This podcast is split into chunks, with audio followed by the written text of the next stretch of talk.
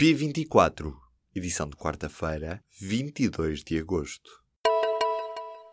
O bispo Januário Turgal e o teólogo Anselmo Borges reclamam uma limpeza no governo da Igreja e defendem que está na hora de encarar o fim do celibato. Ainda assim, a Conferência Episcopal Portuguesa recusa qualquer relação entre os abusos menores e a impossibilidade de os padres se casarem. Nesta semana, o Papa Francisco escreveu uma carta onde diz sentir vergonha e arrependimento pelos abusos sexuais na Igreja Católica. O antigo advogado de Donald Trump declarou-se culpado nesta terça-feira num processo que pode comprometer Donald Trump. Michael Cohen diz que pagou o silêncio de duas mulheres que dizem ter tido relações sexuais com o presidente dos Estados Unidos. Cohen estava acusado de fraude bancária, fuga aos impostos e violação das leis federais de campanha. Os enfermeiros marcaram nesta quarta-feira uma greve nacional para os dias 20 e 21 de setembro, uma quinta e sexta-feira. O protesto foi convocado por todos os sindicatos de enfermeiros contra a falta de propostas do governo para a carreira destes profissionais. As seguradoras apuraram danos superiores a 2 milhões de euros nas zonas afetadas pelos incêndios de Monchique.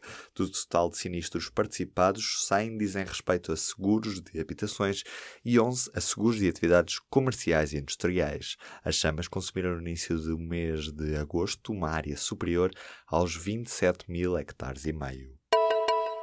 O Alentejo vai ter quatro novas centrais fotovoltaicas no investimento de 110 milhões de euros. Estas quatro novas centrais fotovoltaicas não vão ter subsídios públicos e vão ser criadas nos conselhos de Nisa, Évora, Orique e Aljustrel. Os projetos devem estar concluídos até o terceiro trimestre de 2019.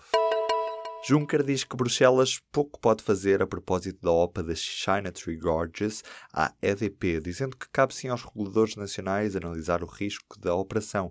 O presidente da Comissão Europeia, em resposta à deputada socialista Ana Gomes, defende uma nova regulação sobre os investimentos estrangeiros na União Europeia.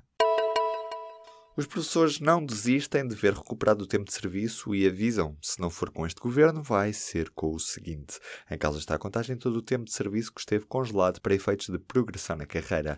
Para os sindicatos, esta é uma questão inegociável e para a qual não há moeda de troca. Os juros do crédito à habitação atingiram em julho a taxa mais alta do último ano. Os juros registraram no mês passado uma taxa de 1,038, acima da taxa de 1,032% registrada em junho. Dados do Instituto Nacional de Estatística mostram que a prestação média do crédito à habitação foi, em julho, de 242 euros.